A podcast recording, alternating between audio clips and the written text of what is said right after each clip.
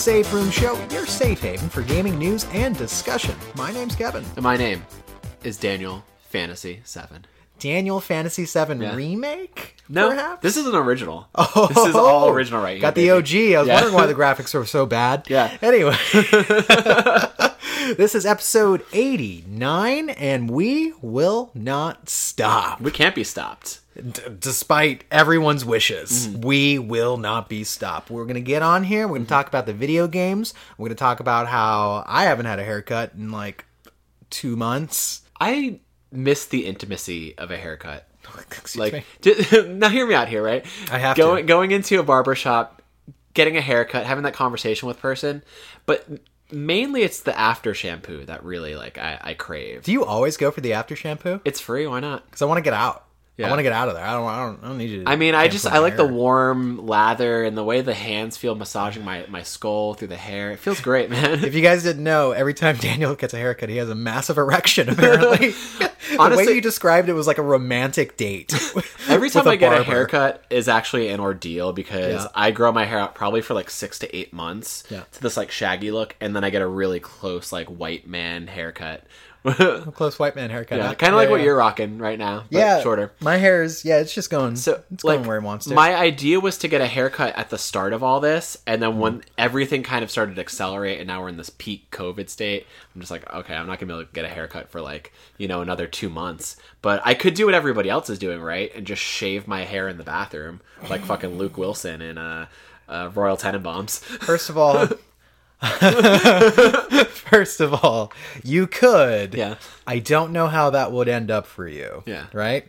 I I'm not saying I don't trust you, Mm-hmm. but it's not about you. It's about Daniel plus a razor, and then my trust starts to go down. Listen, as long as I'm not playing Elliott Smith Yeah. in the background while I'm holding a razor, you know it's probably gonna be an okay situation. Daniel, we are we are. Um, I don't even know where we're at time wise. Right. Time is fucking irrelevant right now. I feel like I've been in this weird bubble. sun goes up, sun goes down. Uh, I make an egg sandwich almost every day. Just make them Sammy's like nuts. Mm-hmm. Is that how you count your day stock now? It's like, okay, this is sandwich number 62, so we must be on day 62. right? Right. So I count my days in sandwiches. the funny thing is, it's like it's actually gorgeous out right now. Mm-hmm. Like it's it, we're we're getting into uh, end of spring, going into summer, so it's actually getting nice temperature wise.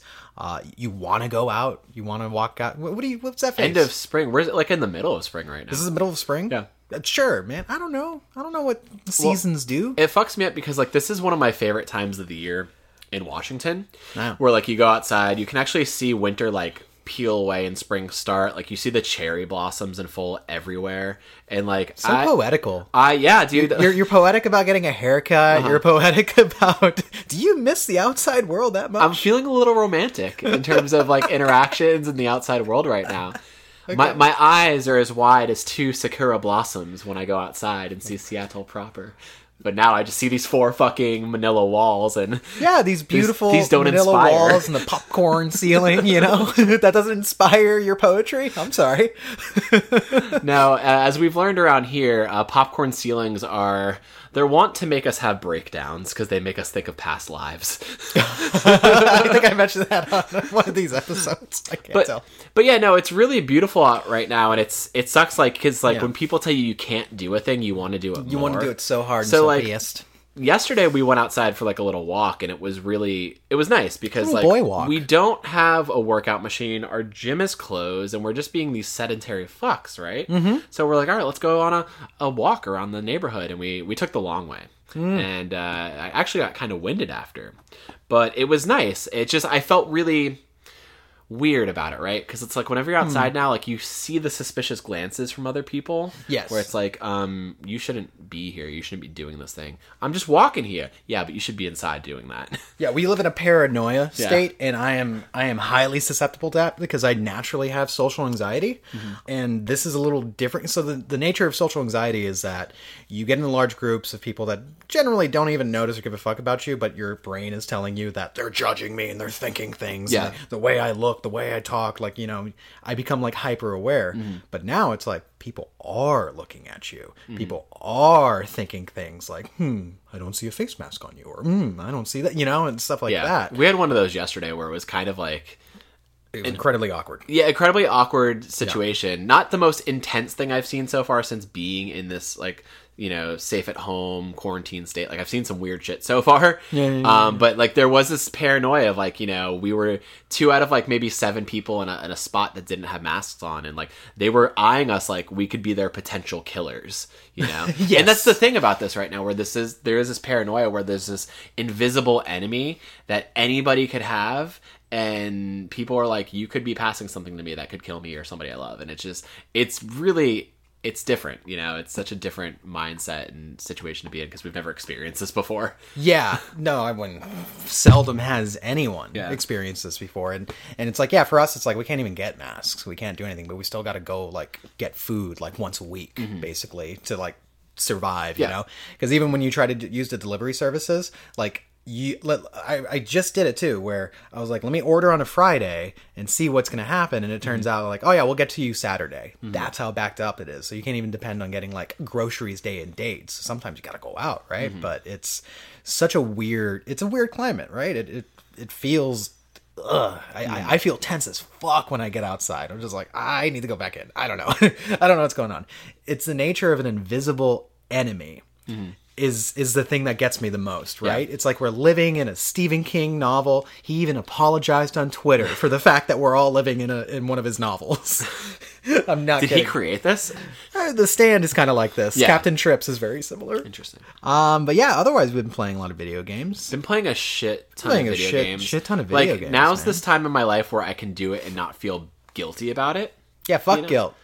This is about like- survival. this is about survival and this is a survival tactic for me I game to live. I game. Well, I've always gamed as like a form of escapism and you know uh-huh. passion hobby because it's one of my like things that I always grew up loving and you know evolved into like this hobby and other aspects of my life. Um, I but- truly don't think anybody listening to this podcast will be like, I wonder why he games. Well, it's like got- we're, we're all in this sickness Yeah, yeah. together. It's it's a sickness we've had before the global sickness. yeah, but now it's a justified sickness. Exactly. We're like, oh, it's always justified. Where who is like, hey, you should game because it's healthy. You know, no, it's always justified in that I'm gonna live my life how I want to live my life. Mm-hmm. If it's not hurting you, then why are you fucking judging me about spending you know twelve hours playing Final Fantasy Yeah. Seven? that game is my obsession right now, and I'm not the only one. Yeah, yeah. Actually, real real quick because I want to touch on something that we talked about yesterday. So last weekend we both went extremely hard in a little ditty called uh, Resident Evil Three remake. We went real hard. I hours and hours of me just. We we both spanked that game. We spanked it left We and right. Mm-hmm. both we both got platinums, three day platinums basically. You got it quicker than I did. Yeah. Uh, I think it took me probably six days. I my mindset my was, birthright, Daniel. I want to have this platinum before Final Fantasy VII remake came out, so I had a full week to do it. Yeah, I got, and, had to get that chore out of the way. Yeah, and then there yeah. was a section that kind of spanked me around a little bit. Um, one of the latter difficulty runs, uh, Nightmare Run, uh, it got a little tricky because it causes you to master a the perfect dodge technique, and if you, if you don't have it down by then, you just get destroyed by like these one hit attacks. So that was like a night, and then um, I didn't want to like super burn myself out on it either. Like when I sat down with it, I wanted to enjoy it every time because like Yeah. it is a great game. I I I love my time with it, but like I didn't want to like think of it as a chore at all. You know. You know, it almost sounds like we need to have a review episode for Resident Evil 3. And what do you know, Kevin? That's it. exactly what we're going to be doing. So today we're sitting down, we're doing our save room proper, and then instead Hmm. of doing a plays this week, we are going to do a Resident Evil 3 remake review. It's our birthright to do these review casts for you guys. sure. And you guys seem to love it. You know, seem to love 'em. To this day, our Resident Evil 7 review is still our highest listened to episode of anything Mm-hmm. we've ever done, and I don't know why. Because people are actually looking for the save room music and Yeah. they find us and instead. like, oh, okay, there's this. They, didn't somebody complain on like one of our comment section? They were just like, "I all they do is talk. Mm-hmm. All they do is is talk. Where's the music? They're just bullshitting, and it's like, well, that was our brand three years ago. It's still our brand now. Sorry, y'all. But yeah, no, we um we have really enjoyed our time with that game. Um, Wasn't my point actually about talking about that. My point talking about that is you talk about escapism, Mm-hmm. and then we intrinsically have two different uh, mindsets when it comes to like let's say bad things. Sure. I am very much about exposure, as in like whenever there's bad news, like I'm on my fucking feeds about like what's the death toll? Sure. What's going on? Yeah. What's happening? For you, you you mentioned the comment going like I don't want to think about this like all the time. And I it really brought to light how people cope in different ways. Yeah. Right? And people need to cope in different ways because this is unprecedented. This is fucking weird. Mm-hmm. So if something is delightful as a horror game Mm-hmm. comes out and they just want to deep dive on that for fucking 20 of their hours in a weekend, let them. That's how someone's going to do their Mm-hmm. Yeah. shit, right? And if other people want to embrace and understand what's going on, they're going to do that too, right? Yeah. So I think we need to just extend a little more understanding for how people are coping. I think yeah, we've talked about that I, I think few the, times. the mental duress that this is probably putting on a lot of people being cooped up, and maybe they don't have the most healthy like at home situation. Maybe they're cooped up with people who Or they're alone. Or they're alone or you know whatever the case is like everybody's going through this together but in different ways obviously um, we all have our ways of coping for me it's like i deal with this every day like we all do i always, i'm hearing about it i'm reading about it constantly podcasts that are now forms of escapism whether video game entertainment or otherwise they're talking about this shit. Inescapably. so like Like they- us, for so instance. Mm-hmm. there's like no way to even escape this so like i even for my job like it's so intrinsic to how the landscape of my job has changed in the last like five weeks that I think about it every minute I'm clocked in now. Mm-hmm. You know, so like I sometimes want to walk away from it.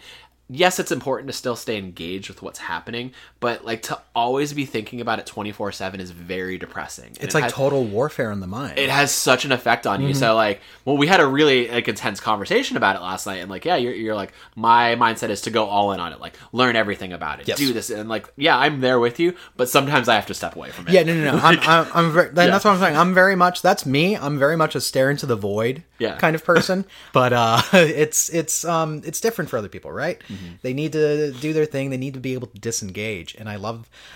My point is, I love that we have this media that's still coming out. These people are still striving to bring us games like Resident Evil Mm-hmm. and Final Fantasy or Doom or Animal Crossing. Lots of flavors out there for people to say, I could sink my teeth into something that isn't just stressing me. Mm-hmm. Yeah. You know, like people need that de-stressor. You know what I'm saying? So that's that's what it is. it's actually cool to see the this medium flourish right now in unfortunate circumstances right? But like people who weren't previously gaming are gaming. This is a medium that is bringing people together. Mm-hmm. Friends who maybe like you know can't see each other on the day to day now are playing games through like discord or you know streaming together and just staying engaged on that level you know on whether through animal crossing or I almost said arms, but like you know, Arms? whatever multiplayer game of they're choosing, right? Arms is extending a hand. well, even so, like I was streaming yesterday over at twitch.tv slash Dungeons and Daniels doing Final Fantasy VII Remake, and Dave was just kind of like in the chat, you know, with me, just like playing it himself, but also watching it. And he's like, "This is like, you know, still a fun thing for me to do because like if." You know, I could be with a friend doing this in person. I would be watching them play it. So, like, the fact that we can still kind of share this experience and like this new game together, even though we're like all these miles apart, like it's just it's cool. It's a cool thing. Actually, um, engagement numbers for Twitch have been incredible right now, right? Mm-hmm. Because it's not just somebody saying, "Oh, I want to check out a new game." They want to be able to engage with people because, like we said before, Mm-hmm. they could be alone in their house. They may not be getting the right engagement that they used to. So it's it's kind of cool to have platforms like that be able to do that. Mm-hmm. Yeah. Also, if you wanted to see me engage with me, and I think you should, I'm pretty handsome. I'm at twitch.tv slash the red herb, my friends. And don't forget, we always do Survival Horror Sunday on Sundays. Sunday, Sunday, Sunday. Sunday, Sunday, Sunday. One uh, man versus horror. I'm curious right now to know Yeah. the numbers not only for you know Twitch, Mixer, whatever, but I want to know what the OnlyFans numbers are right now. wow, of course you You know, the, do. the people who are at home like do. just quarantined and horny and just like engaging in like you know the OnlyFans life. Like I'm sure they're doing very well for themselves right now. we should get an OnlyFans account. We should get stocks in OnlyFans. we should get stocks actually. in OnlyFans. Think of all the things Yeah. that people are migrating to right now. Yeah. And that's where your money's going to be, baby. that's what it's going to be, all right? Uh, yeah. What are we doing? Should we get into the the bulk of this thing? I think we've um we've touched each other enough. We have. Did we, we did we promo the the podcast? No, we didn't at all. No. So no. let's do that. Oh, okay. Well, if you didn't know, this is the Save Room, the only podcast where we actually see different versions of the podcast across different regions to figure out who the fuck is leaking our shit. Okay, we're coming for you, Dusk Golem. We're coming for you. Capcom has hired us, and we're coming for you, wherever you are. That'll make sense later in the episode. It will. It will. You can find us on soundcloud.com slash the Safe Room Show or check us out on Spotify, Google Play, iTunes, and I believe Stitcher, maybe still. I actually don't I don't even know. Is that an app or is that like a like a like a Podbean feed? Um, I thought it was more of like a mood board It's like a mood board. for, for like podcasts. it's like Pinterest. can, can we get like a soundboard for ourselves where it's just us go pop that plat, pop that plat, pop that plat. I mean, sometimes I'll do like post production edits where I'll, like I'll add sound effects, like the sonic rings. the sonic rings, or like I do a few like mm. trophy pops here and there. Yeah, those are good. Yeah, I hate Sonic. Anyway, yeah, what else is going on? But I was gonna say, like, you know how radio shows like they have those super annoying sound effects, like it's it's Kevin in the butt, toilet flush, like stupid noises. I don't want to be like that. You don't want to be that? I don't want to be like Why that. not? I want to be a, sh- a like one of those shock DJs. Yeah. You know what I'm talking about? Like a shock DJ. No, tell me a little more about it. Oh, really? Yeah. Okay. I actually like Howard Stern. Oh, okay. Yeah, you know? like a shock DJ, but for gaming. yeah, where it's always like um it's like, "Oh, I invited a bunch of strippers into this," but it would just be like, "Oh, so you're an XE3 model, right?" Before they shut that whole situation down. Tell me what your life has been like since. And they're like, "I'm a doctor now." "Oh, Oh, well, I have a wet T-shirt contest coming up. I got Jello and a free copy of Overwatch on PC that you could wrestle for. How long? How long can you hold your pee for this Wii? Somebody died actually doing that. That's Wait, what? Story. Yeah, yeah, yeah. Somebody like they Wow. the, the contest was that they drink a bunch of water on this radio show, and um that killed that person. Yeah, because you get all this like toxic buildup and like your cells are drowning.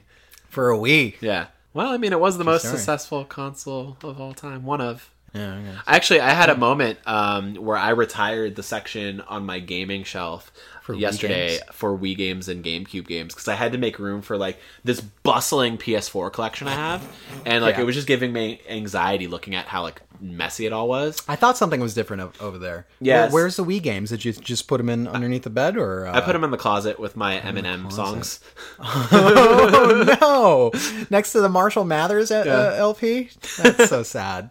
I'm sorry, Reggie. I never meant to hurt you. well, before we get into some of the bigger gamer news, we got Yeah. some quick hits. Still news, but they're just bite size. Um, you know. So first thing on here, we got some free PS Plus games for April. That's now. That's this. That's month. this month. Uh, coming to you there, Uncharted Four, and that is it. Oh, Yeah, sorry, Dirt Rally oh. 2.0. Oh, is Dirt Rally 2.0? Did they? Is that not coming out, or or nobody cares? Is what you're? Nobody cares, but it is the second choice. That's right, Yeah. nobody cares. For all you Dave Mirra dirt bike loving fiends out there. I don't think that's what Dirt Rally is. Actually, I think it's cars. Well, life is a highway. I mean, it- God rest his soul. By the way, Dave Mirra. Shit, Is he dead? he's dead. Holy shit. yeah. Fuck. There's too much death in this episode. The wee lady, Dave Mirra. But if you haven't played Uncharted 4, play it. I think this good. time last year, the whole Uncharted collection was free. So if you got that, this is a perfect conclusion to Nate's trilogy. Uh, Nate's, I don't even know what to call it, collection of games. Quadrilogy. Quadrilogy. Mm-hmm. There's only been one other quadrilogy in history that mattered. Alien. And it was the Alien quadrilogy. the Alien quadrilogy. So this is the second best quadrilogy in history. We'll go with that. Yeah. We're gonna go. With I mean, we're not going to say Indiana Jones. that's a very fair point. Yeah. Mm-hmm. We're not gonna say that because of the one with Shia LaBeouf. Shia LaBeouf. Uh, save roommates. You want to know a fun fact about me that people get to find out when they visit our little domicile, which they can't anymore? I have a portrait of Shia LaBeouf as seen i- as Mutt Williams in Indiana Jones and the what do you call it? The Cr- Crystal Skull, King of the Crystal Skull. Yeah, yeah, yeah, yeah. It's him riding a motorcycle, and I put that right in my bathroom. I have that uh, right there, and everyone asks, "Why do you have a portrait of Shia LaBeouf in your bathroom?" Yeah, I thought it was just a bit. to which I respond, "Where else in the house would you put it?" It's a good point. Maybe in the kitchen. And then somebody was like, "Well, why have it at all?" And I said, "You don't get it. Go. Leave. Get now. out." I'm keeping your shoes. You can go. If that's your follow up question, you- we're not friends. that's what it is, right? Oh my god. Um, another bit on here. Item B. Sony. You know Sony. We love Sony. We're still talking about them. They revealed the sexy two tone DualSense controller over at the PlayStation blog. controller. The new new. oh my god! I guess they had to make up for the the poor GDC conversation we got uh, a few weeks ago. they had to make up for Mark's uh, Mark Cerny's ASMR session. They needed something sexy and flashy for the gamers. And, Yeah, yeah, yeah. I mean, it's got people talking. It's here. It looks really cool. So this this is a controller for the PlayStation 5. Now we mhm. know what the controller looks like. We don't know what the console looks like. But do you think that this is going to inform what that bad boy's going to look like? Because the, the two tone white and black situation was like, oh wait a second. Because usually they release a rectangle that's one color. Yeah. historically. Yeah, I think what the PlayStation 1 controller was historically gray, which matched the console. Yes. So- future gray. I think this is actually gonna be super informative to what maybe the overall design for the PS5 will look like. Right. Maybe it'll have a tonal color look to it. Maybe like, you know, it is white with the PlayStation logo or maybe it's got like blue accents. I don't know. Um I'm Ooh, I'm, the blue accents would be hot. I'm excited, dude. you know. Or even if they still did it black, but maybe like there's like PlayStation like iconography on it that is colored in that same way. So mm-hmm. yeah. But otherwise, yeah, we have no idea what the box looks like. Yeah, we, we have no idea. this is probably telling, but here's r- what run we me down on do this. know about the controller. It has a USB-C port, which Kevin is super stoked about because he wants to charge his phone Oh, at the God. same time. Thank you, Mark. Uh, it's got a redesigned grip, a washable dick holster, better controller battery life, bigger touchpad and redesigned light bar. The L2 and R2 buttons have been updated to have adaptive triggers to support haptic feedback integration. What does that mean, Daniel? So, in a game like Horizon Zero Dawn from the hit studio my favorite game. Guerrilla Games, This is my favorite game. you pull a game, you pull a game. You pull a game, you fire it off. you fire it off like a disc. You get your favorite your favorite six shooter. You blast it. No, so you pull a bow, you pull the string back on a bow, and the controller actually feels responsive to it. So like certain trigger feedback, like if you're pulling down on it, it might feel tighter, like you're actually pulling back. Same with guns, you know, weapons. So it just has a response built into it that makes it feel like you're doing the thing you're doing in the game. Different rumbles for different feels. Yeah, and I like how these rumbles are going to tumble. It sounds really, really cool. Um, it's got a built-in microphone array to allow chat functionality without headsets. That was a such an interesting thing. Yeah. So, so you're just talking into your like grab your DualShock and start talking into it, right?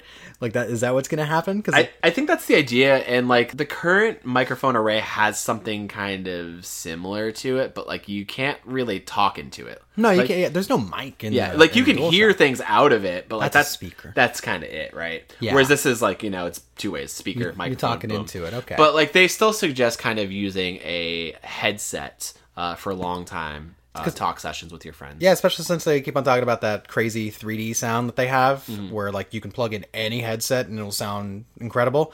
I want, I, actually want to see what that really is, right? Yeah. Mm-hmm. Or hear what that really is, because I don't know. But it also has a headphone jack, by the way, for anyone scared.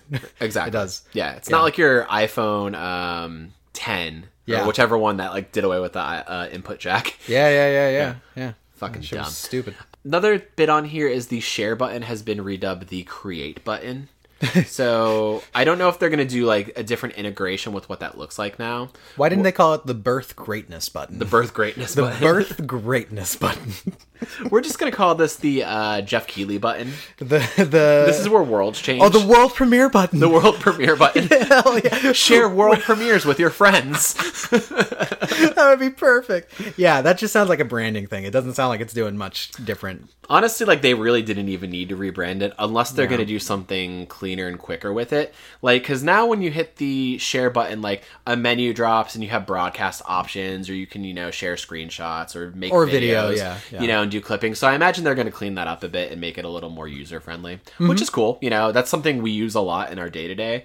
Uh, you know, clipping stupid Final Fantasy segments. You know, about like you know Jesse slapping Wedge's ass, or you watched a man sweep dirt off of dirt, Biggs. and you had to share that with he the was, world. he was just sweeping outside dirt on Yeah. dirt, and I didn't understand it, and I had I just mm, anyway. But to top this off, we got a quote from CEO Jim Jamboree Ryan. Quote, DualSense marks a radical departure from our previous controller offerings and captures just how strongly we feel about making a generational leap with PS5. The new controller, along with the many innovative features in PS5, will be transformative for games, continuing our mission at PlayStation to push the boundaries of play now and in the future. To the PlayStation community, I truly want to thank you for sharing this exciting journey with us as we head towards PS5's tentative launch in holiday 2020.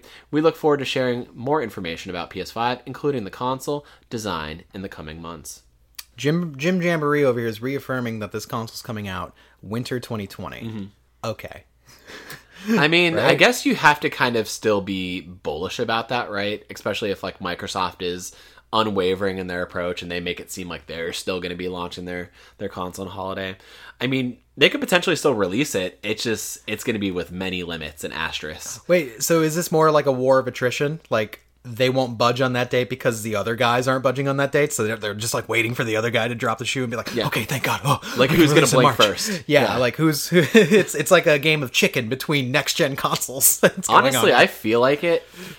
I wouldn't be upset at this point, right? If like with everything that's going on, Mm-hmm. maybe it got pushed back into 2021, and then we got like you know another six to 12 months of PS4, like the the end of the life cycle. Because there's still like things that could be done on this hardware. Um, I don't Yeah. feel this huge rush to like move into the next generation of gaming. Like there's still like a lot of cool experiences to be had in this current gen. So if they need to take their time with it so they can have a proper release and launch, like I wouldn't be upset.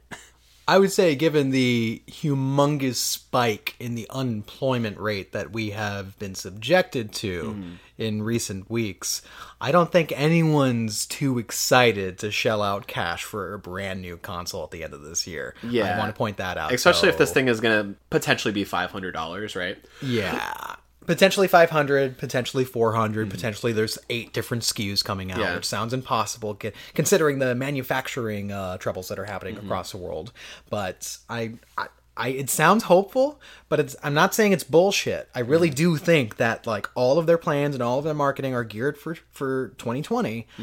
Mm-hmm. I just don't think it's going to happen. And if it does, they are not going to see the results that they want, and the gamers aren't going to see good results because there's going to be so many games delayed that it's like, cool, there's a new NBA, I guess. Um, maybe Cool, FIFA 2021. Sick. Ah, the same Call of Duty on PS4 came out. Yeah. Yeah, it's it's it's gonna be Call of Duty Ghost 2. it's gonna be rough. and like I mean, we already see them Ghost kind 2? of God like, forbid, actually. adjusting their optics on things and like Yeah. release schedules because like you know we'll talk about it a bit in the episode um, from now where you know The Last of Us is is getting pushed back and it's like What? these same things are going to happen. It's old news by now, Kevin. The same things are going to happen with hardware, right? You know. Yeah. Yeah. It's it's inevitable. Like if you can't have the most optimal launch, because like l- launch windows are where like the numbers seem to matter the most for like investors and stockholders. Well, to be fair, the launch window would be like let's say like three four months after the initial Yeah. release date. But yeah, yeah, that's probably the most important for like interest and the marketing push for the new new system for sure. Yeah. Mm. yeah, but if you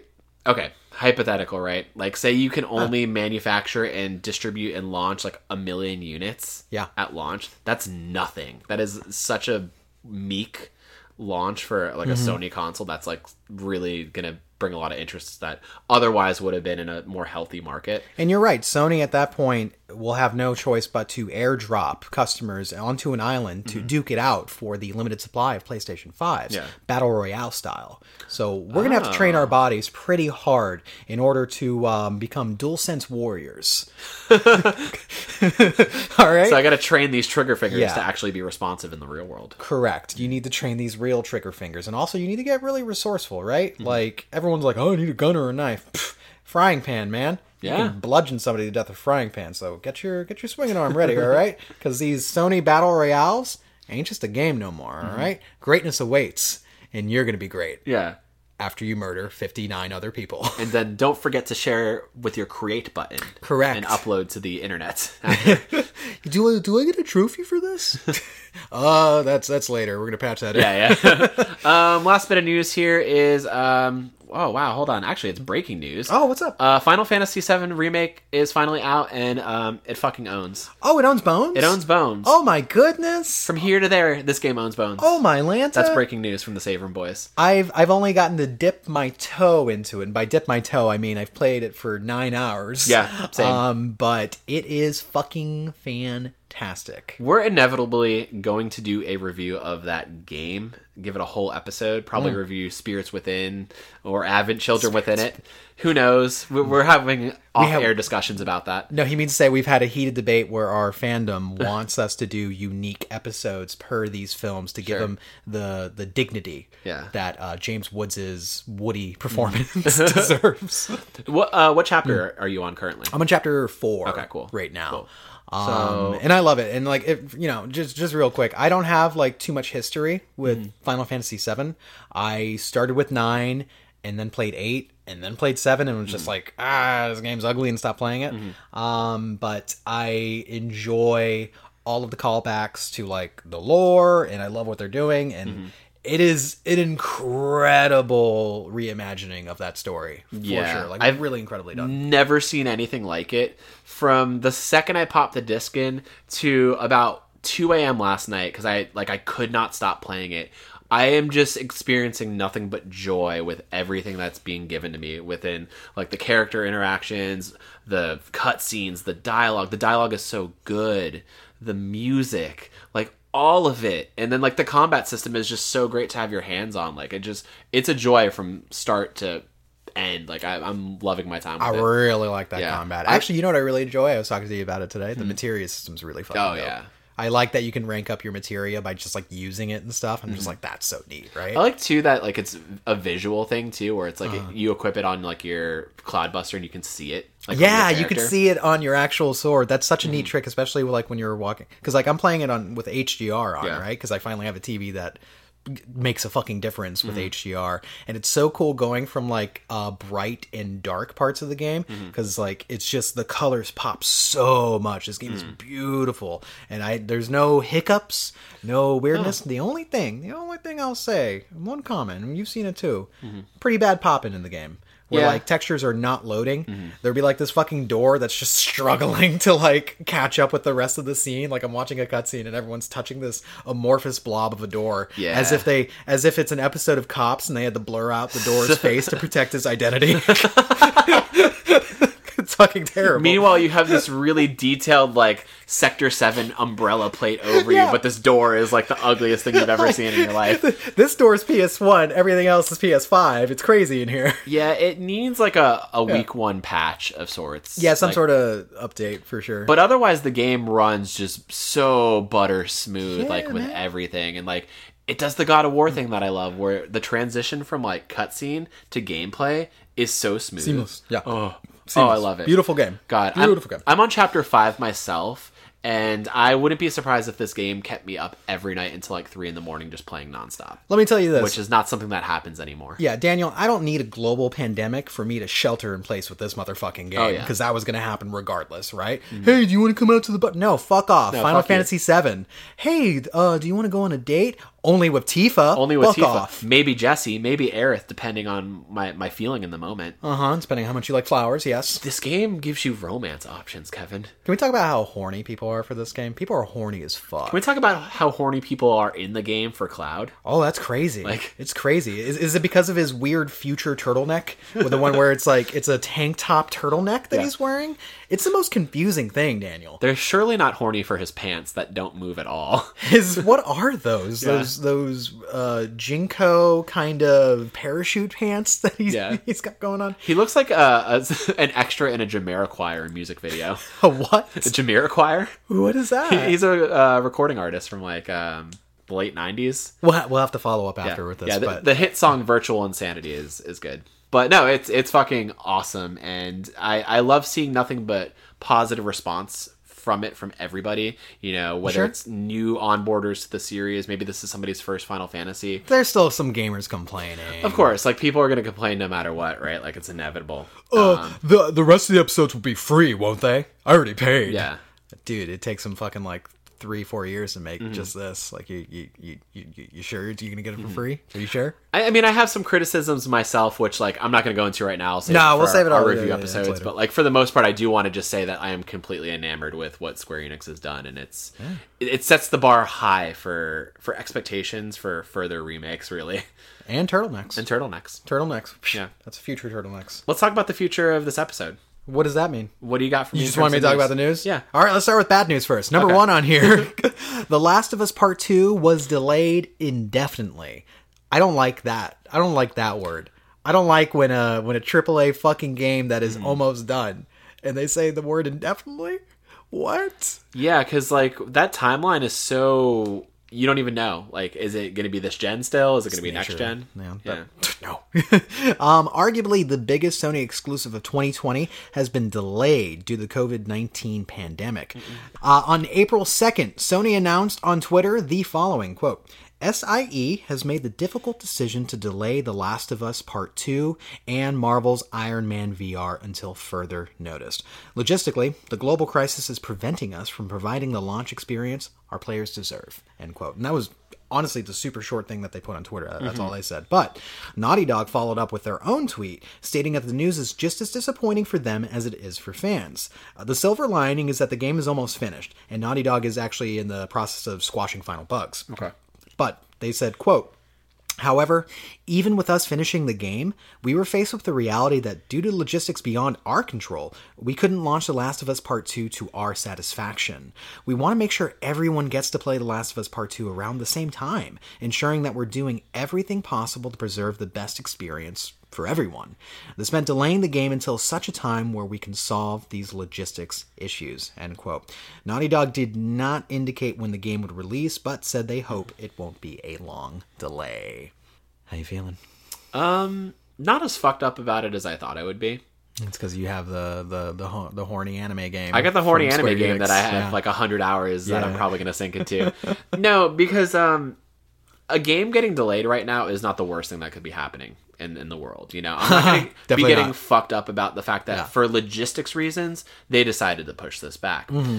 Um, we saw with Final Fantasy VII remake kind of it launching prematurely in other marketplaces like in Europe or you know Asia here and I I don't blame Neil Druckmann and Sony for wanting to have a unified launch of this game you know so nothing can get leaked ahead of time or so they can do it in their own fashion because this is something they've been working very hard on and they want it to come out with nothing less than just supreme conditions and you know celebration of it you know Yeah, I mean, I, I think there's a lot of factors involved here. Um, I think some. Well, first of all, a lot of people's first reaction was just like, "Did they need more time on the game?" And it's like, no, no, no. They came out ahead of it and said, "We are almost done with this game completely." That was my first thought. Was like, did they need more time to QA it? Because like, it might be hard to QA test a game while you're working from home. Because True. like, developers. I'll talk about that after we do this bit. Where like, you don't want to send games to people at home because then they can do whatever they want with it. Like having it in a closed environment, like where they like people have to travel to play test it. Like it keeps it more secure. Um, and you know away from leaks so like i thought that was going to be the issue but no they said that it's been qa'd for the most part it's almost ready to go I think it lies more into what everyone is saying, the logistics of it. Yeah. The logistics behind the fact that all of their marketing push, their money, their planning, Mm-hmm. uh, like I said before on this show, it takes a monumental amount of effort to make a corporation move left or right, even an inch, right? Mm-hmm. Yeah. Like it takes so much orchestration across these global teams that have had all these plans that are just scattered to the wind right now because of the reality of the fact that Mm-hmm. every single industry, every single person is being disrupted by it Mm-hmm. right now by this pandemic. So I think they just couldn't be able to control certain factors around it, and I think it might have been a really goofy like re- like return on it, right? Mm-hmm. Especially if they're all of their focus is on like you know making sure there's physical editions getting out there Yeah. into the wild, and then the like what happens when the digital comes out and the physical doesn't, and then this Yeah. and that. It's like it's a ma- it's a major headache for a game that is arguably the highest profile fucking game for Sony right now. Mm-hmm. I, I would say this year it is the one of the highest profile games for Sony to launch. I don't want to like eschew like Final Fantasy VII remake out of the conversation because hmm. it is a timed exclusive right now, so that's still a big deal for Sony. Oh, I'm sorry. I still think of that as like third party. But yeah, Yeah, you're right. That is yeah, a big deal for Sony for it being on PS4 only. Um, but I for always this- forget, I keep on forgetting that. Yeah, but like as a first party game, this is supposed to do huge things for Sony. Like Yes. this needs to be a big event. It needs to do well. They put a lot of time, money, and assets for it, and it it needs to go well. And I don't blame them for like wanting to stay their hand on it. It's actually really smart. Yeah. Um, because like you want this to have good return. yeah, that's the thing. They want it to do well, and they cannot guarantee that Mm-hmm. right now, thanks to current events. So yeah, I, I see that. And also, it speaks to the experience that they want the fans to have. Like, they don't want some people to get physical editions while others don't. They don't want there to be delays in markets. They want everybody to get it at the same time, and they want everybody to enjoy it the way it was meant or, or even enjoyed. down to people are leaking plot details on Yeah. Twitter because they got it first, and Of another course. part of the world doesn't even have it in their hands. You know that kind of shit. That shit sucks. I do respect their response on it, though. They've been doing refunds right now for like you know digital and some of the physical editions because it's like, well, we can't guarantee that like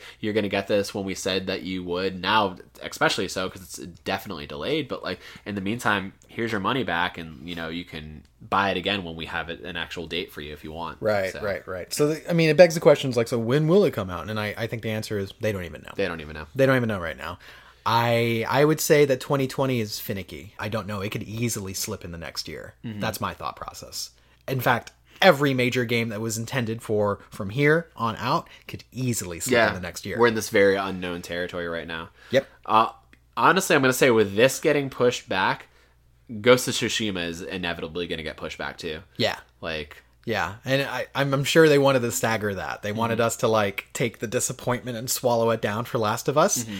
And then they're going to tell us about Ghost of Tsushima. yeah, like them saying that in in conjunction that Iron Man VR is getting delayed, like that means Mm-hmm. nothing to me. Like I know that there's like a a tight knit group of people who really vouch for you know uh, PSVR, and that's great. Like it's got some cool games to it, but like that that wasn't going to be for me. I'm just saying. I see Andrew Goldfarb. He's he's tweeting a lot lately, and that doesn't mean he's got a lot of time to tweet because that game's probably delayed. Okay, Yeah. I'm just gonna say. Yeah, he's making Ghost of Tsushima within Animal Crossing New Horizons. because the studio can't make it. yeah.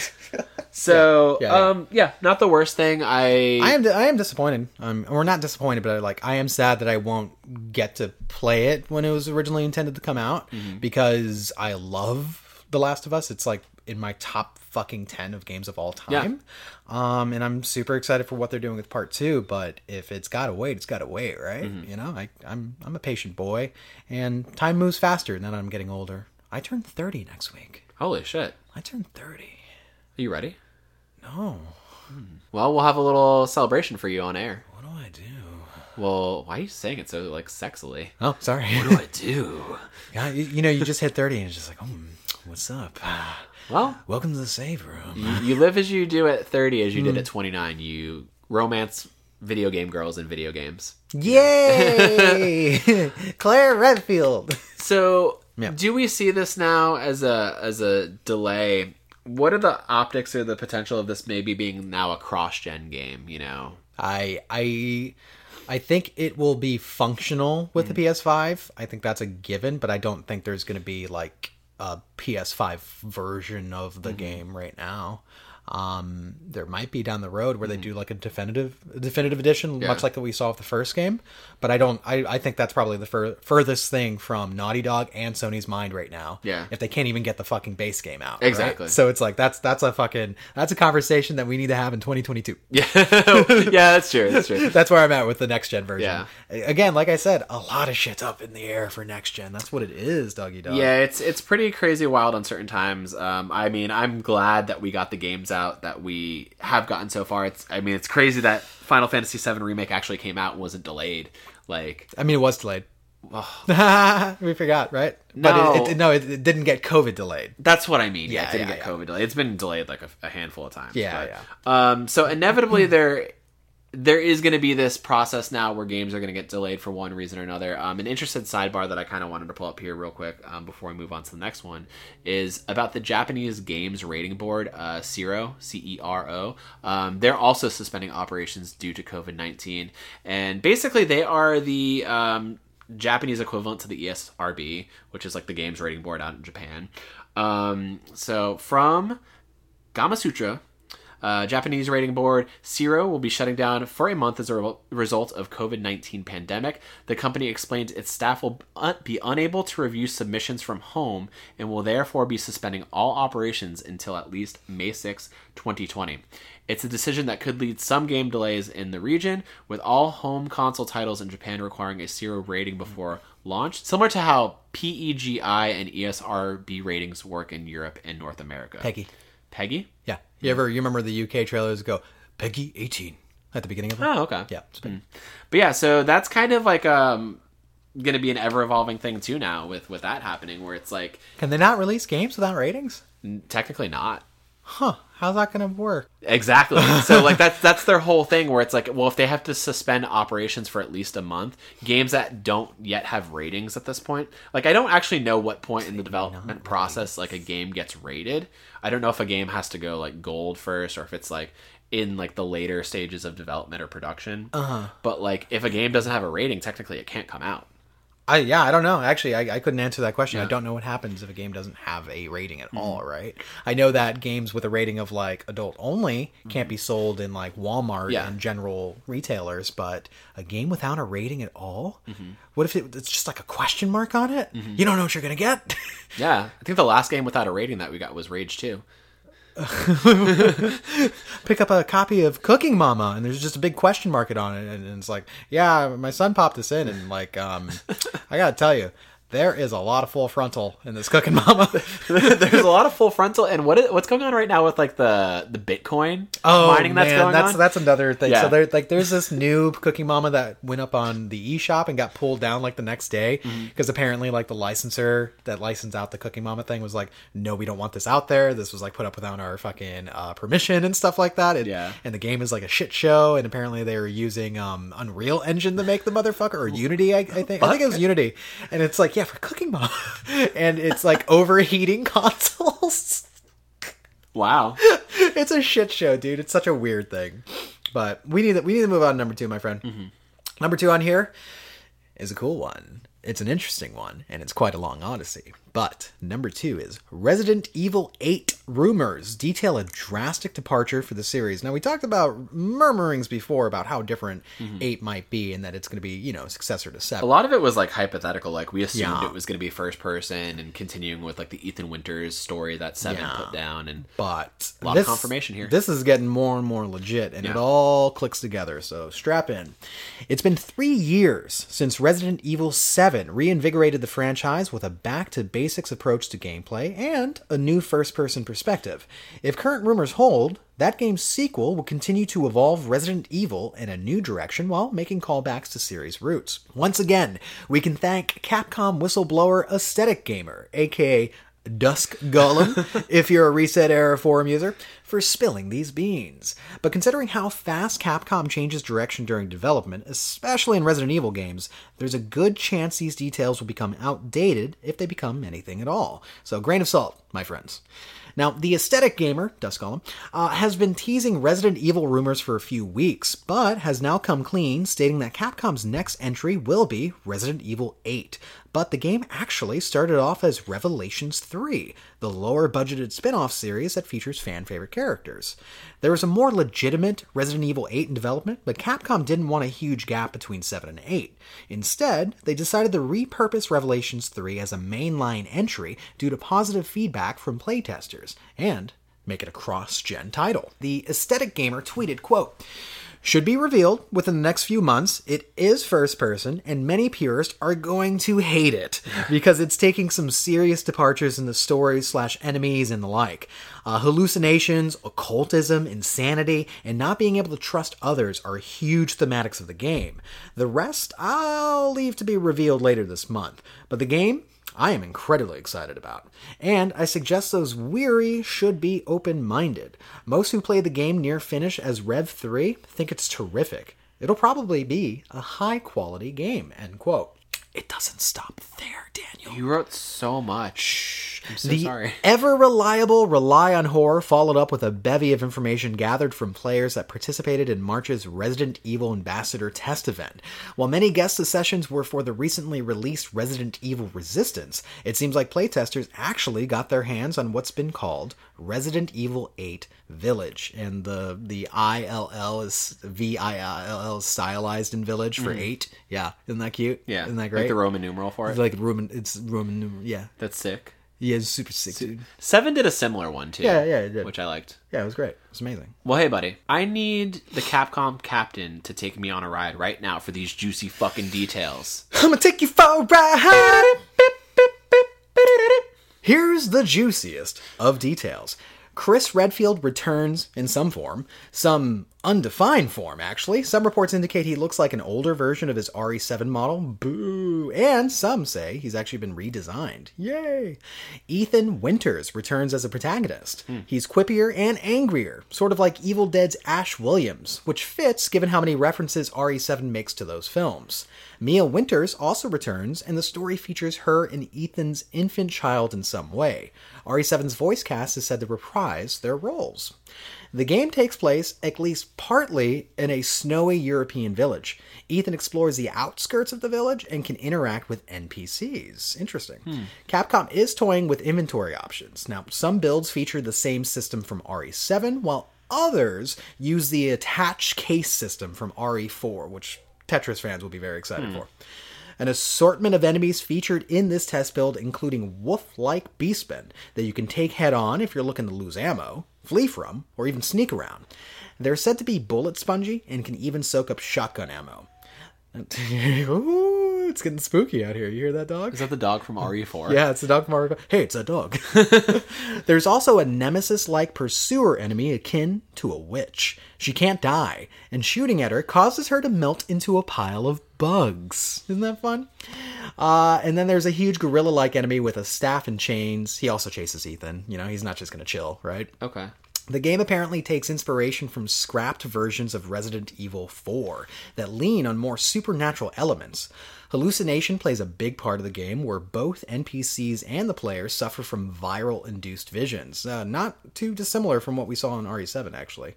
And then some demos have the player escaping the village to a castle, while others have Ethan encounter human villagers afflicted with hallucinations.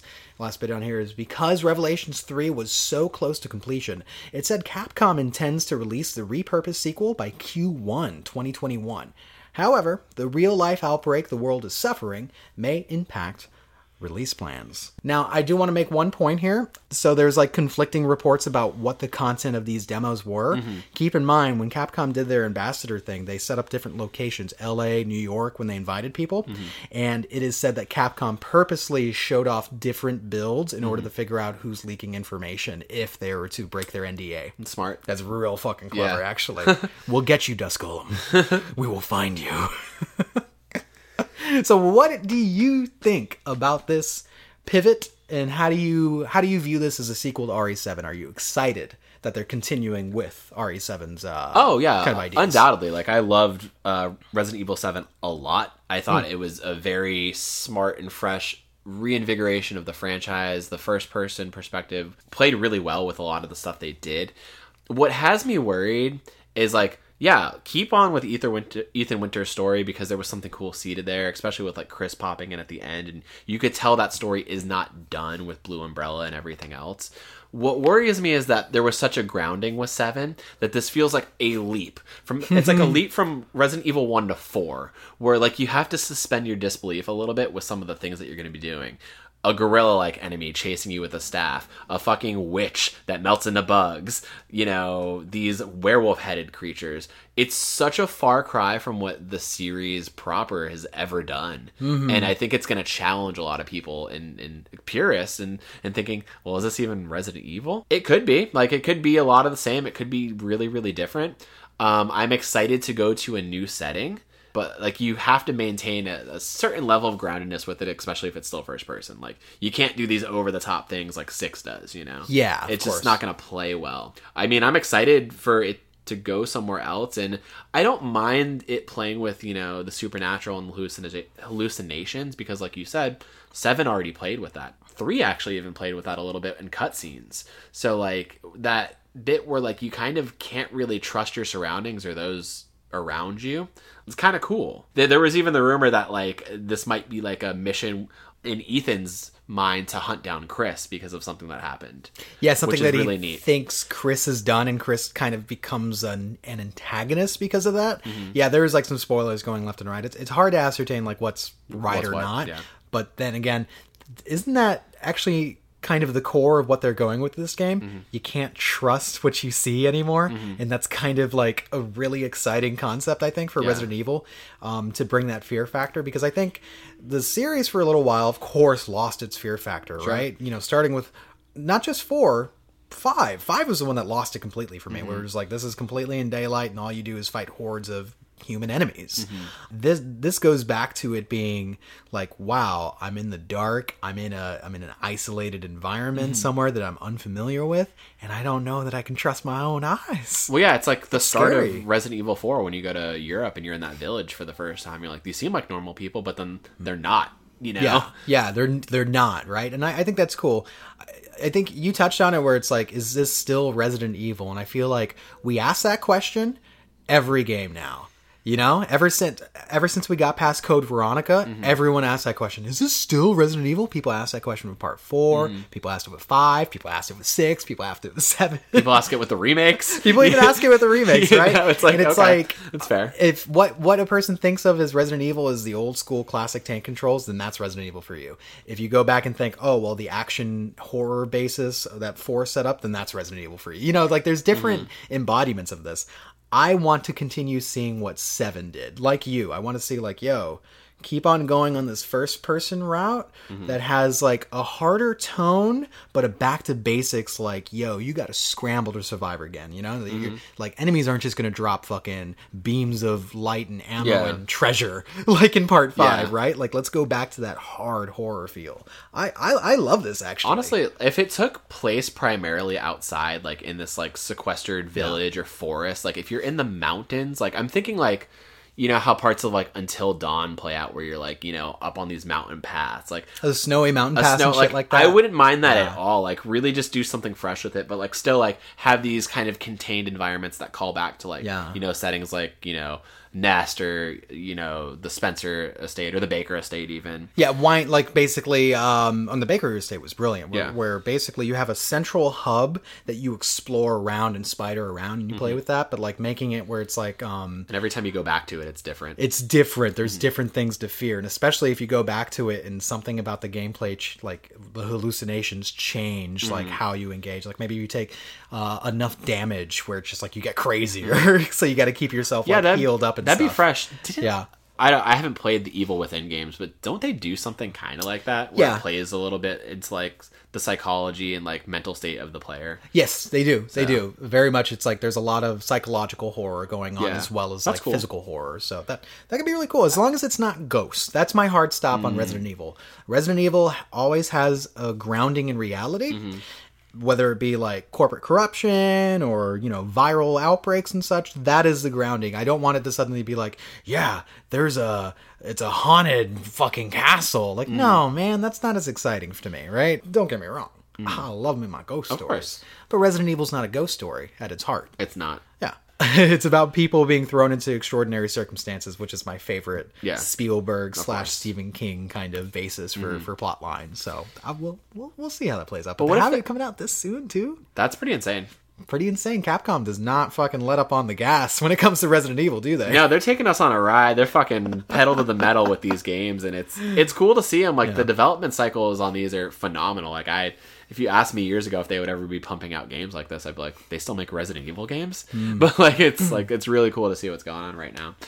Yeah, I do want that continuation of um of seven because like you have so much that was introduced but so unexplored. Like Mia works for like a paramilitary unit. So does Ethan, presumably. Yeah, like why were they escorting uh, Eve? Yeah. Mm-hmm. So I want to know more about like that and have that be expanded because like that's Right. like this unspoken thing that drives the story that made me scratch my head at times. But Also, where are we at with Blue Umbrella? exactly. Like, I I have no idea what that fucking situation was. How do you, so how do you feel now about like the the retoolings that they're going to be doing, like the Attache case for an inventory system, or even like NPCs, which is nothing we've ever seen. Actually, the NPC bit makes me really excited. Yeah. I would be really down if there's a Resident Evil game where it's like, hey, I can take it's more of a slow burn where I can like maybe even take on some side quests in the environment, Mm. like do extra things that aren't just like mainline plot shit. Sure. I think that would be cool because you don't like that idea? I know I don't want that at all. Why's that? I just don't.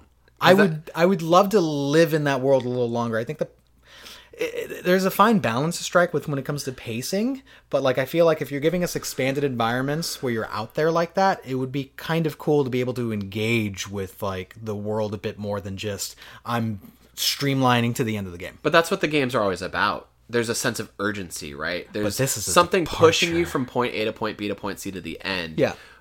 The issue that I have with most open world games, right? Like take fucking Fallout or Breath of the Wild. There is this impending looming doom, right? Mm-hmm. Oh no, the central character has to accomplish this thing to stop the greater evil. But yet they're spending 40 fucking hours doing fetch quests and bullshit Yeah. side quests to to flesh out the game. That's not what Resident Evil is. I would rein it in, of course. Like Yeah. I wouldn't have it be like, "Oh, I want an open world Resident Yeah. Evil." I don't think that would work. I know people have tried to pitch that idea. It won't work. I, it would just let out some of the gas of the escalation for me of what the games are supposed to be. That tension and release that is very measured. Except if it's an idea of risk versus reward, right? What if you get like you know how um you get upgrades to weapons or like you know like I got a new sight or my shotgun has some attachments and such.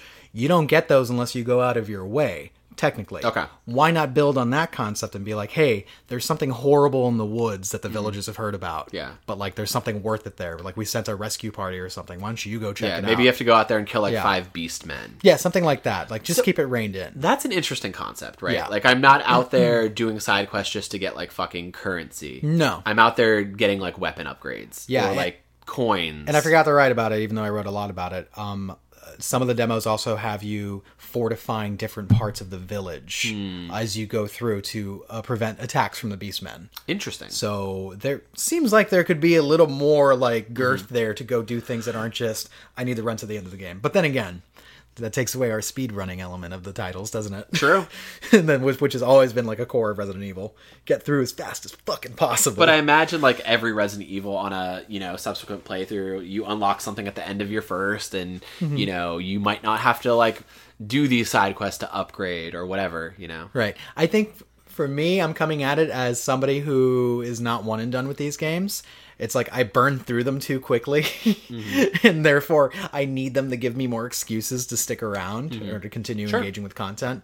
And it seems like they don't always support the newer games in meaningful ways, even though they give us some cool DLC. Mm-hmm. It all ends up being woefully short. That's kind of my issue. Yeah, that was my issue with um, RE2 remakes, like Mm-hmm. free update. I loved it. I love what they put in there. It was cool, but like it was kind of one and done, save for like No Way Out. Yeah. Or even like when they updated it to include like Jill's letter to Robert Kendo to bridge the gap between two and three. That was cool. They made you play through the game like, But it was like an Easter egg. to get to it. But like, yeah, that's it. Just an Easter egg. so Easter egg, yeah. yeah, like these games are pretty one and done. Like I spent my six days with RE3, and like I don't feel any panging urge to go back to it, save to maybe beat my speed run Yeah, score. that's That's that's, about it. That's fair. So- Also, uh, I I demand that they show me Ethan's face this time around. You, I I will die by this every time you do see his face in seven. Do you really? You do. Which part do you see his fucking face? You see his face when um when Mia is like you play as her in like the ship segment when he gets and, sunk into the ground. and you have to like pull him out of like the muck. Like you see his face for a bit. I swear. Yeah. I swear. Okay. Anyway, does that mean we won't get Revelations three now? Fuck. I, don't know. I want Revelations. I I'm kind of interested in going back and playing those because I haven't. And I don't think you'll like them.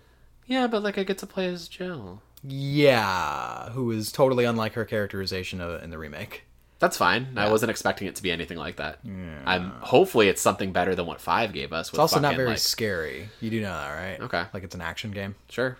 Okay, I'm just I'm just making sure because like you've gone back to previous Resident Evils after getting jived on another game Mm-hmm. and then gotten super disappointed. Well, six is a, another story for another day. I Well, still no, haven't. you went you went from seven to remake one, and you were like, oh, I don't like remake one. And I'm like, what? No, no, no, no, no, no, no, no, no, no. Yeah. No, no, it wasn't that so much. It's like I wanted a certain feel from remake one that I knew I wasn't going to get, and I, for the record, I had beaten it already prior to that. I beaten that game like two or three times already. Uh-huh. Yeah, yeah, So it's like I wasn't expecting something new, but like I wanted a certain feel from it, and I just like. seven.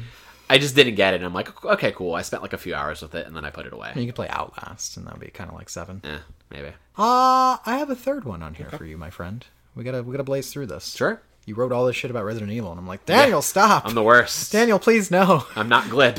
Why are you doing this?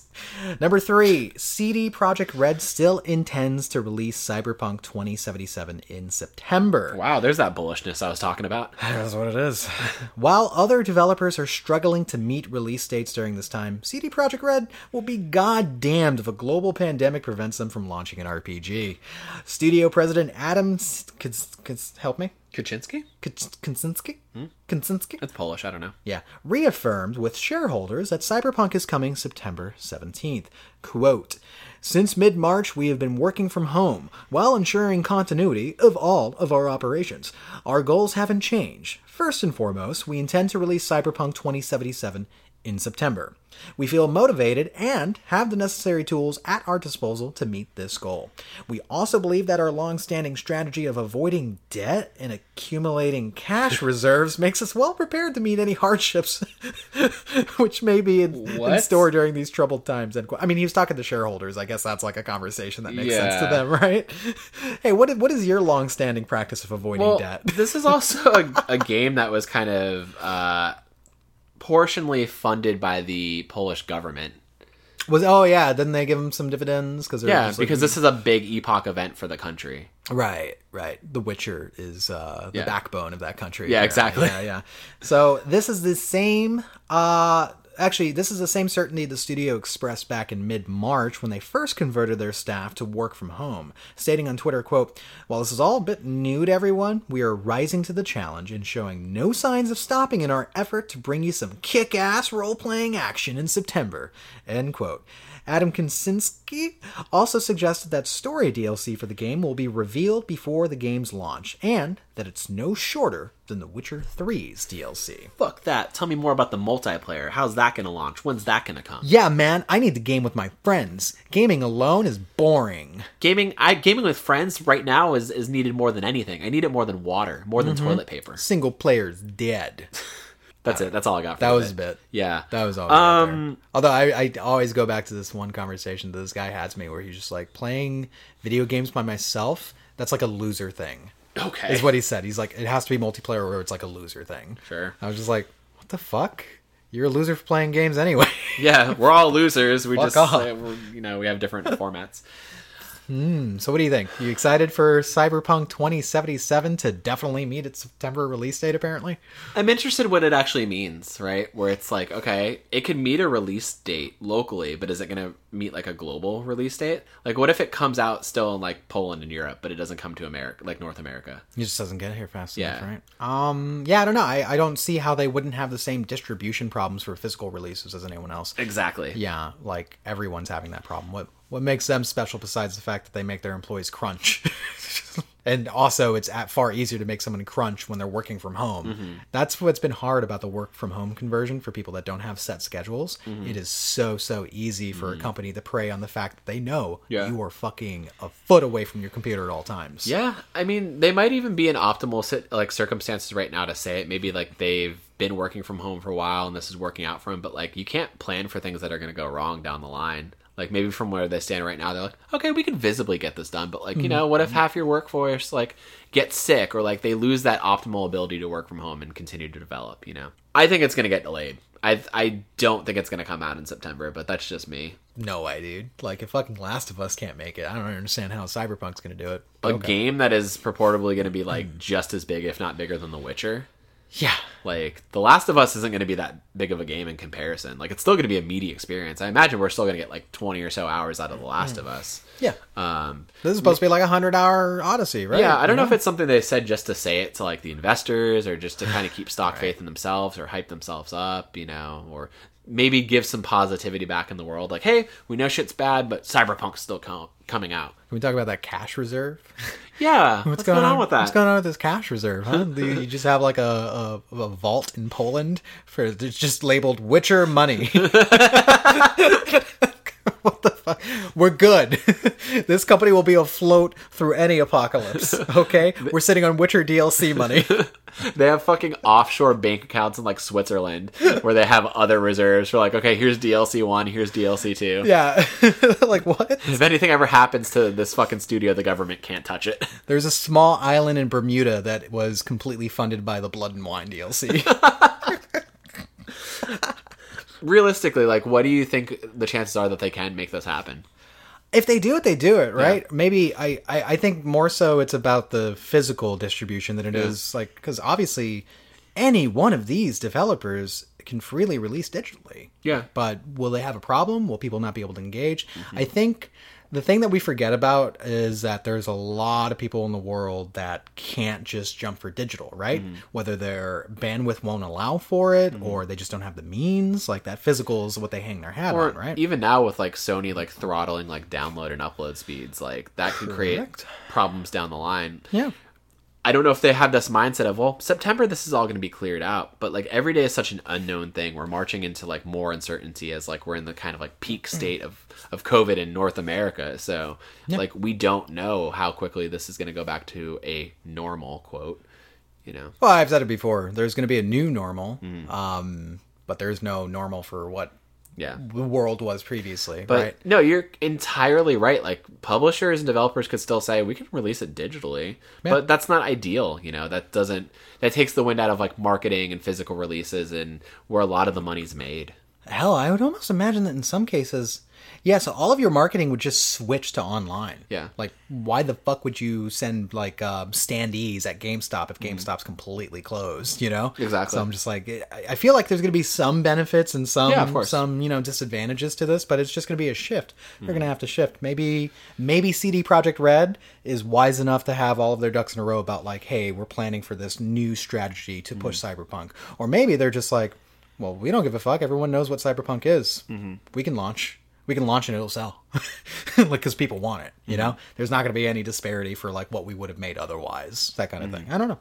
We'll see. All I know is that they have vaults filled with Geralt gold. Yeah. okay, doubloons. All right, the last thing on here is number four. Nintendo stops Switch shipments to Japan. Oh my goodness.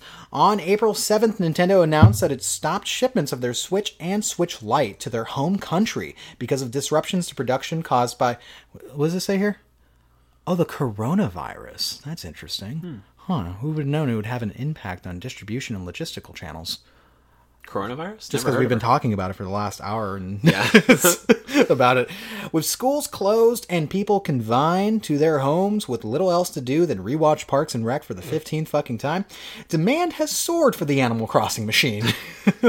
How high is that demand? Well, Famitsu, am I saying that right? Famitsu, Famitsu, help me, help me, Dan, help me, let you live in this one by help yourself. me.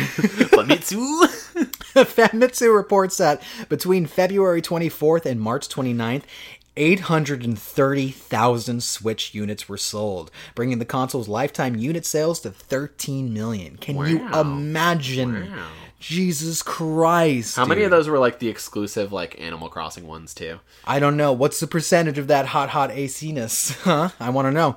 Now, however, Nintendo has struggled to keep up with demand because their primary manufacturers in China and Vietnam are operating at reduced capacity. In response, dickheads online have increased the price of available Switch consoles anywhere from $500 to $700. The MSRP on a standard Switch console is $299. As uh, as for the U.S., a Nintendo rep told GameIndustry.biz, "quote Nintendo Switch hardware is selling out at various retail locations in the U.S., but more systems are on the way. We apologize for any inconvenience." End quote. That's a blurb. That's what we like to call a blurb. so, there you go. We may not know when more are coming or how many, but they will be. Sure as the storm will eventually hit shore on a day ending with the letter Y. It will happen sometime. With parents working at home and their kids, if they don't have homeschooling or anything, or I mean to say like an online class substitute, and a lot of schools aren't offering that, mm-hmm. they don't know how to keep their goblin busy for Yeah. the eight hours that they need to take calls and get through their work and squash emails. It's, it's it's been rough. I actually read an article about um, two parents that are work from home, and their kid is just like they're too young to understand what's going on. How how come they can't go outside? How come their routine has been completely ripped away? And they're acting out. You know, they're acting out, and they don't have like distractions, and nothing's working. And so people uh, do what they've always done, which is they look to Nintendo for guidance in their life. That's what I've been doing for 32 years. exactly.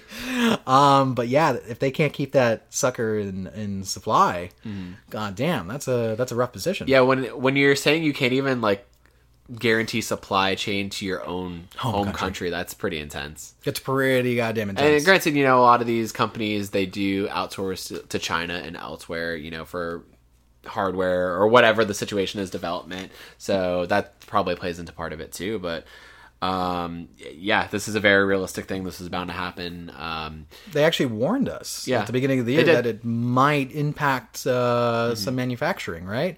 Of course, they they made it. You know, they they, they use soft skills to make it seem like it Mm-hmm. wouldn't be that bad. We didn't think there'd be a scenario of like you can't get a Switch.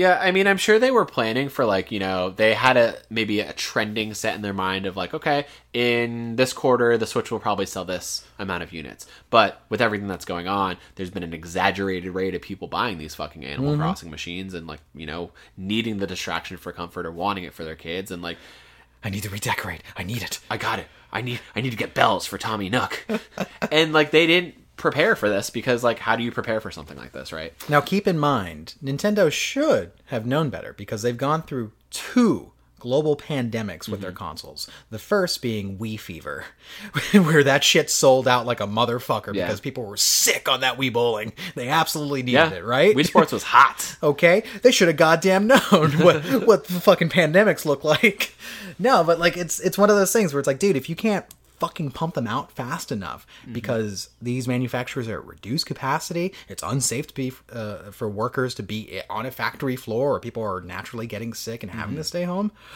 I'm going to give you a big old fucking duh on that one, right? Every industry is suffering right now and mm-hmm. trying to meet demand or increase demand that they did not anticipate, such as, oh, let me think about this.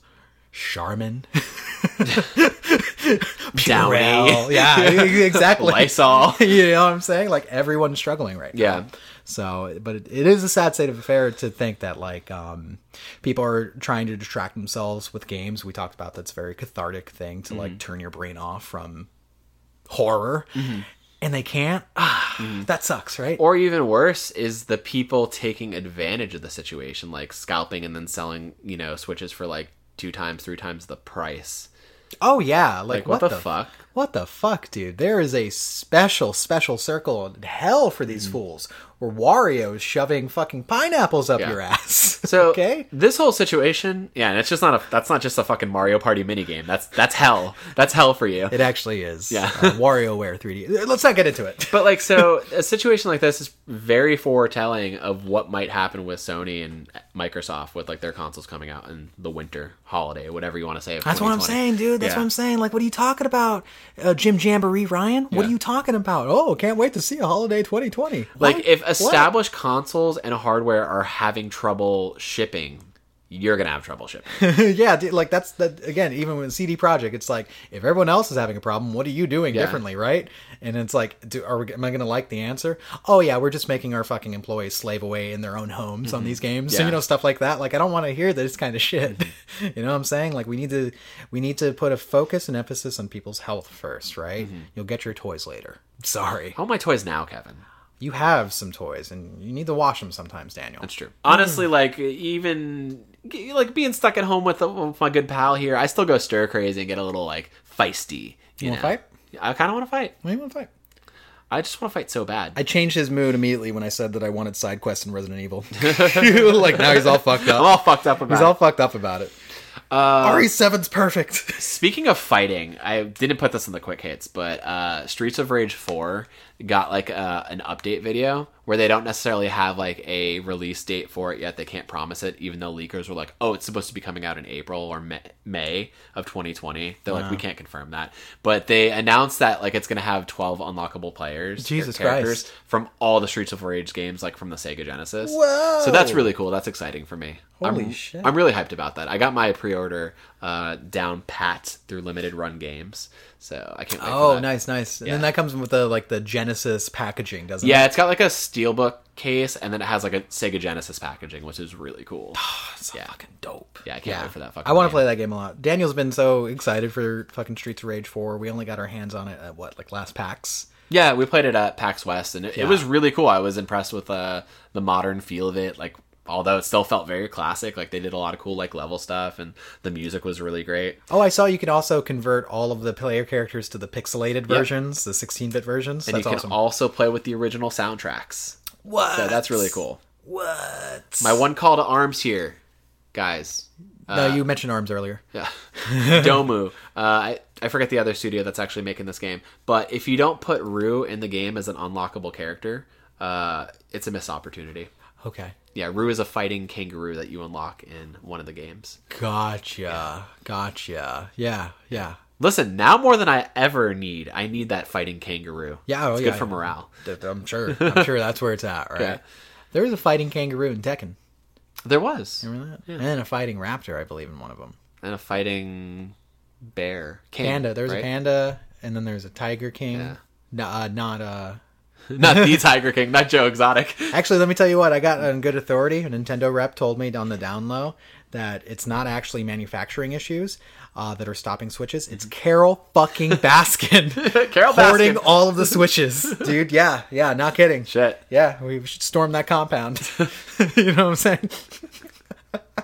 Wow. Okay, well, this one off the rails like it always Yeah, no, does. yeah, it does. All right, we should end this one, Yeah, right? let's bring it home. Guys, we appreciate your ears. We appreciate uh, Your you eyes. supporting us. All of your holes. We, We appreciate you. we appreciate those gamer holes. You know what I'm saying? But um, thank you. We hope that you are having your thirst satiated by one of eight best girls in the latest Final Fantasy VII. And um, thank you. Thank you for uh, sticking around, right? Now, you could also, if you wanted to check us out on Twitter, find us an at Save Room Show. If you want to tweet at us, send us some memes, send us your favorite best girl from Final Fantasy. Yeah.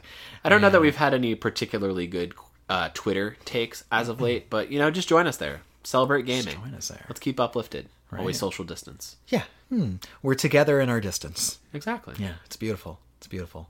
Gamers are used to that concept, though. Right? Oh, yeah, for sure. Except now, a twelve-year-old isn't, you know, saying they want to fuck my mom. it's just friends being friends. yeah, I think that's what I feel safest from most. Like, you know, getting harassed by fucking 11 year olds. Yeah, Saying they're going to frag me. it's as American as apple pie, Hmm. basically getting teabagged by a stranger. All right, guys, thank you so much. Uh, is there anything else we want to wrap up here? I don't know. Uh, no, just remember to wash your hands and stay safe. All right, good night. Good night.